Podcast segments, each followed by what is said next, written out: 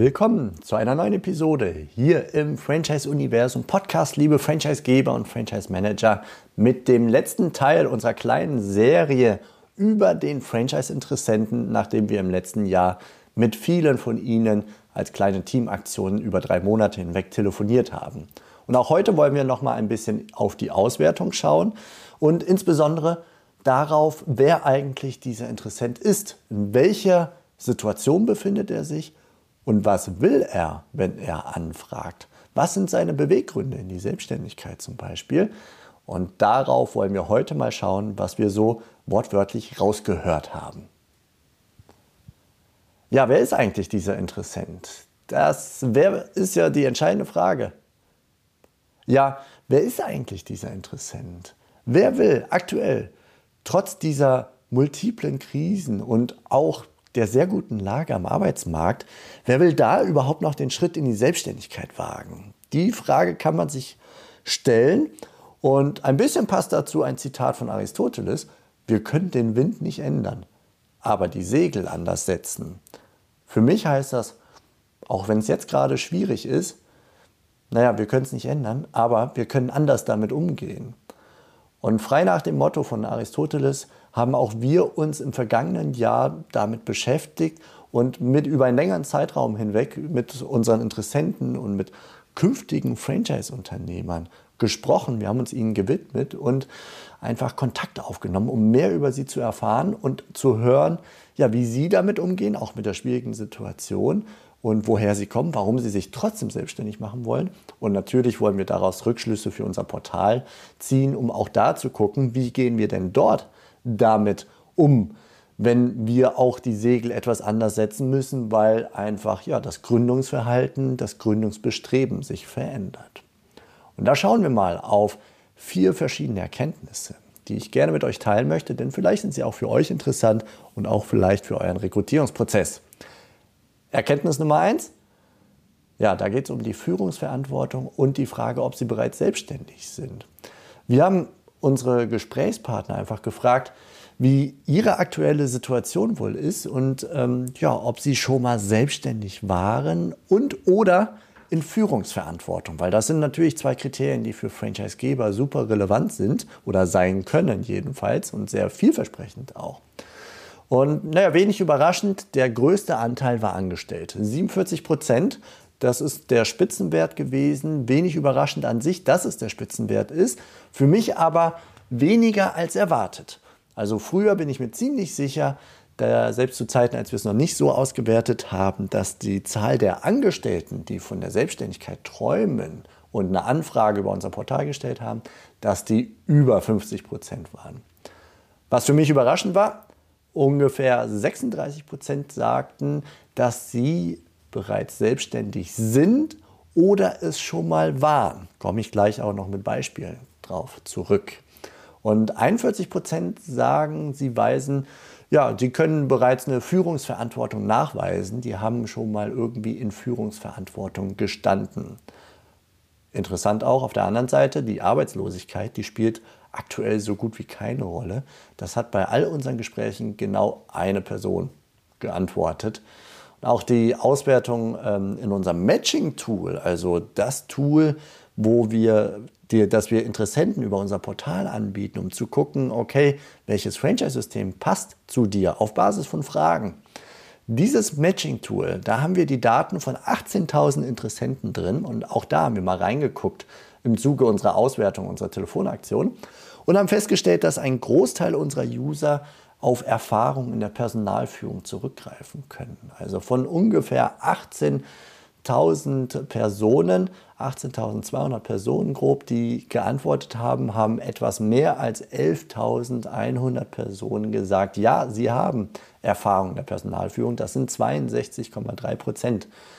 Und äh, das zeigt uns schon, okay, da ist, da ist Spiel drin, da ist, da ist ein ganzer Anteil der Franchise-Portal-Leads, mit denen man in Kontakt kommen kann, die etwas vorweisen können. Natürlich ist die Art Personalführung, die Definition der Personalführung durchaus unterschiedlich von dem Manager mit einer Mannschaft von 50 Leuten auf drei Hierarchiestufen unter sich über einfach den einzelnen ja, Selbstständigen oder Angestellten mit einem ich sag mal, äh, Arbeitspartner in der Abteilung und sie haben sich arbeitsteilig aufgeteilt und er nennt es Personalführung. Also so dezidiert haben wir es natürlich nicht hier auseinanderpflücken können, aber grundsätzlich viele in Personalführung. Erkenntnis Nummer zwei, da geht es um die Beweggründe, sich selbstständig zu machen. Also das Motiv, warum wollt ihr euch denn selbstständig machen? Auch da gibt es eine ja, gewisse Überraschung, die mit der Überraschung der Selbstständigen eben zusammenhängt, dass das so viele sind, die sagen, sie sind schon selbstständig. Denn ungefähr ein Drittel der Kandidaten sagten uns als Beweggrund, naja, sie sind oder waren bereits selbstständig und genau dort ist dann auch der Beweggrund zu suchen. Also zum Beispiel Unternehmer, die nebenberuflich äh, unterwegs sind, die darüber nachdenken, vielleicht hauptberuflich ins Unternehmertum zu wechseln. Oder Unternehmer, die ihr Geschäftsmodell erweitern wollen. Oder welche, die aus einem familiären Unternehmen kommen und aus dem Kontext heraus sich mit Franchise beschäftigen. Oder welche, die einfach sagen, ja, äh, ich versuche mein Unternehmen zu stabilisieren. Das kommt dann in den verschiedensten Variationen. Meine Branche ist unsicher, es geht abwärts, es geht nichts mehr in meiner Branche. Ich muss mich umorientieren mit dem Unternehmen.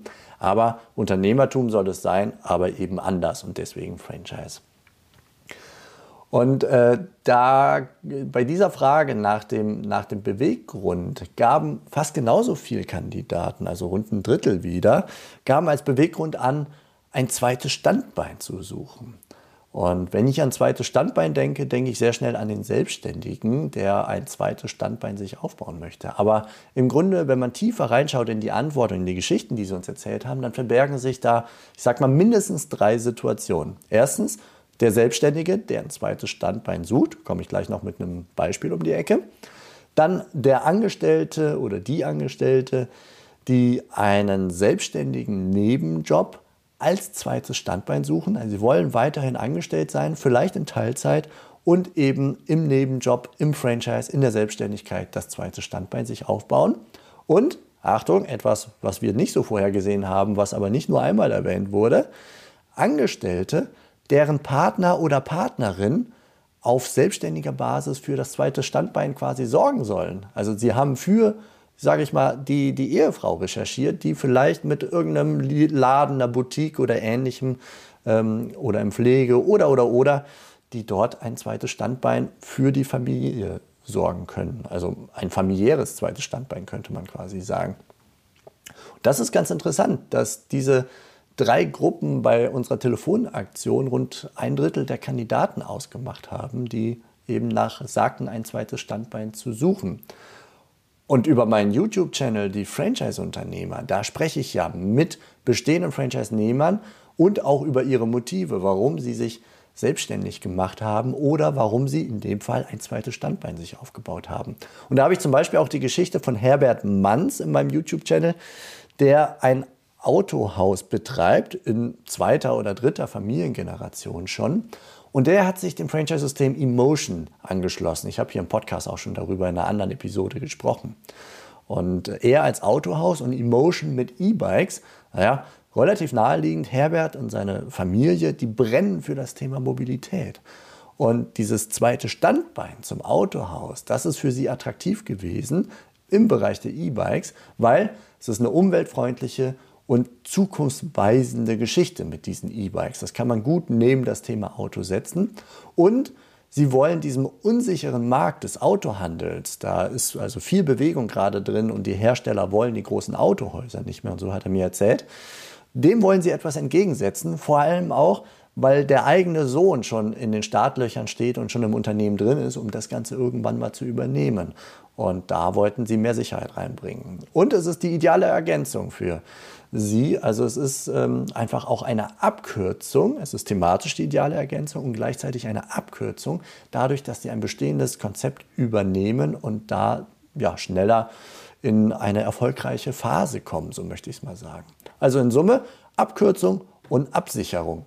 Das wäre so mein Fazit für Gedanken rund um das zweite Standbein an diesem Beispiel. So, und jetzt habe ich euch noch ein paar Zitate mitgebracht aus unseren Gesprächen zum Thema Selbstständigkeit mit den Kandidaten, mit denen wir telefoniert haben. Zum Beispiel, seit Jahren bin ich selbstständig und aktuell in der Sanierung Maklertätigkeit und mit vier Freelancern plus angestellte Assistenz. kleiner Selbstständiger, der in dem Bereich der Immobilien was machen wollte. Eine andere Dame, das war ein Gespräch, das ich geführt habe, die sagte, ja, ich war schon zweimal selbstständig, viele Jahre ist das her. Erstens als Kosmetikerin erstmal und dann mit meinem verstorbenen Mann gemeinsam habe ich einen Gastrobetrieb geführt. Und jetzt kann sie sich vorstellen, dort wieder aktiv zu werden. Oder drittes Beispiel, ich war oder bin äh, im Vertrieb, nein, ich bin im Vertrieb tätig, so. Und ja, ich hatte schon mal zwei Edeka-Märkte mit 24, war ich alt. Und das Ganze ist damals an der BSE-Krise gescheitert. Ich hatte kleine Läden mit sehr starker Fleischerei, mit rund 50 Angestellten. Und alleine zehn davon waren in der Fleischerei und das hat halt dann einfach nicht mehr funktioniert. Und der denkt heute, einige Jahre später, wieder über die Selbstständigkeit nach. Und weiterer Fall, ich komme aus Syrien und dort ist die Selbstständigkeit völlig normal und üblich. Das ist ein, und wir hatten auch damals ein Familienunternehmen in Syrien und dort im familiären Laden hatten wir circa fünf Mitarbeiter, die wir auch geführt haben. Das sind so Backgrounds aus den Gesprächen mit Angestellten, wo man, glaube ich, ganz gut was mitnehmen kann, in welcher Situation sie sich befinden und woher dieses Thema der Selbstständigkeit kommt. Und warum vielleicht im Moment gerade mehr Selbstständige sich melden, habe ich auch in einer anderen Episode schon beleuchtet und komme ich gleich indirekt auch nochmal drauf zurück. Ich gehe jetzt erstmal auf Erkenntnis Nummer drei, nämlich die Kandidaten wollen sich zwar umorientieren, aber nicht zu sehr. Also rund 45 Prozent unserer Gesprächspartner, die gaben an, dass sie ein Franchise-System innerhalb einer bestimmten Branche oder ein, zwei, drei Branchen, also wenigen Branchen suchen. Und die Mehrheit von ihnen, die hat das damit begründet, sie würden eine neue Herausforderung suchen oder mehr Selbstbestimmung vorrangig in der bisherigen Branche suchen. Also dort, wo sie schon vorher aktiv waren, sei es angestellt oder unternehmerisch, wo sie sich auskennen. Also in einem Bereich, in dem sie sich auskennen, beziehungsweise wo sie mindestens mal bereits ein thematisches Interesse mitbringen.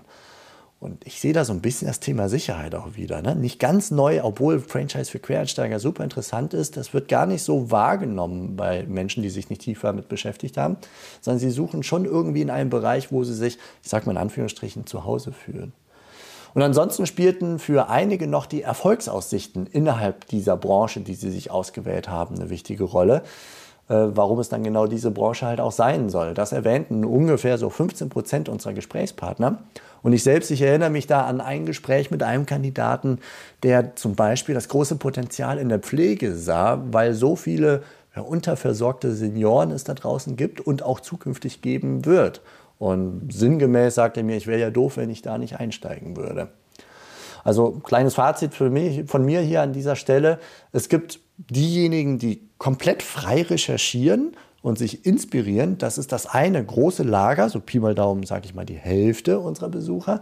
Die scrollen einfach durch das Portal und gucken auf, auf die kleinen äh, Bildchen der Franchise-Systeme und die Kurzbeschreibung und gucken, was sie da gerade irgendwie antriggert. Und das andere Lager, das ist das, über das wir gerade sprachen, die suchen gezielt in einer oder in wenigen Branchen und die Hauptgründe sind dann eben die eigene Vorerfahrung, das thematische Interesse oder auch die Erfolgsaussichten. Und aus meiner Sicht ist das eine wertvolle Erkenntnis, wenn Systemzentralen nämlich überlegen, wie sie in die weiteren Gespräche einsteigen sollen mit Franchise-Kandidaten. Dann kann man an diesen Themen, glaube ich, sehr gut anknüpfen. Da kann man den Kandidaten einfach erzählen lassen ne? über die Branche, warum diese Branche, woher sein Interesse kommt, was ihn motiviert, in dieser Branche einzusteigen. Und äh, ja, da werden genau solche Aussagen von ihm wahrscheinlich kommen, wie wir sie auch im Telefonat gehabt haben. Das ist aus meiner Sicht ein sehr guter Einstieg in diese Erstkontakte, ähm, um mehr über den Interessenten zu erfahren und auch selber sympathisch rüberzukommen, weil man nachfragt und ihn erzählen lässt. Da kann man, glaube ich, sehr gut dran anknüpfen. Dann kommen wir zur Erkenntnis Nummer vier, die ist so ein bisschen daraus abgeleitet, aus der dritten Erkenntnis, von der ich gerade sprach. Denn wahrscheinlich spielt mindestens aktuell das Thema Sicherheit eine wichtige Rolle, dass Sie über Franchise anfragen und dass Sie innerhalb einer Branche auch anfragen. Und das ist nicht verwunderlich, denn in unseren unsicheren Zeiten, da ist es noch mal wichtiger, den Interessenten in seinen Emotionen abzuholen und gezielt dort anzusprechen, wo sein Schuh drückt. Und es ist natürlich herausfordernd, deswegen sage ich, es ist nicht verwunderlich, dass das Thema Sicherheit eine Rolle spielt. Es ist herausfordernd, ihn trotz dieser großen Unsicherheiten, die wir da draußen haben, mit den aktuellen multiplen Krisen, den steigenden Energie- und Rohstoffpreisen, den gestörten Lieferketten und dadurch auch natürlich ein sich veränderndes Verbraucherverhalten, Inflation und so weiter und so fort.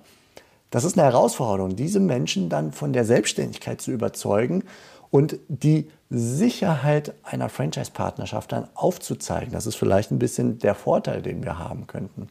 Und wo ist da der Hebel in Summe aus meiner Sicht?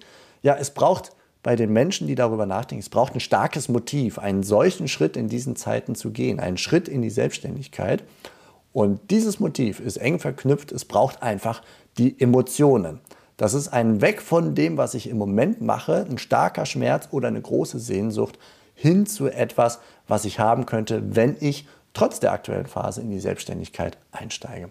Und ich glaube, ich bin überzeugt davon, dort müssen wir ihn packen. Und das haben mir auch die Gespräche bestätigt, die wir geführt haben.